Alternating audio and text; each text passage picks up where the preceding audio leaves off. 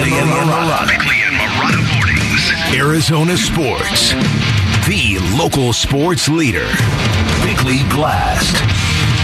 In the N F L, there is a high-speed elevator that goes from the basement to the penthouse, and every year a, t- a team climbs aboard and churns out a rags-to-riches story, maybe even more than one.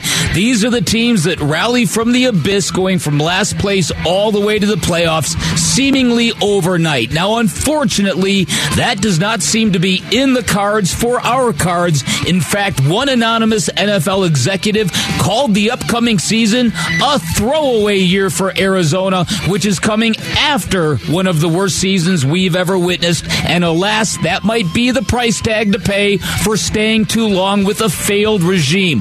But if Monti Ossenfort is signing the right kind of under-the-radar competitors, they will all be fueled by the skepticism and doubt, which is only getting started. And with a few good bounces, they will keep this team afloat until their very expensive quarterback returns from rehab. And I know this because this happens every year. Now, the Cardinals also have another gift from the wreckage of last year, and it's not just the number three pick in the draft. It is the gift of low expectations, which can be the greatest ally a downtrodden franchise can ask for. And if all of that fails, well, then the Cardinals better hope these new uniforms hit the mark.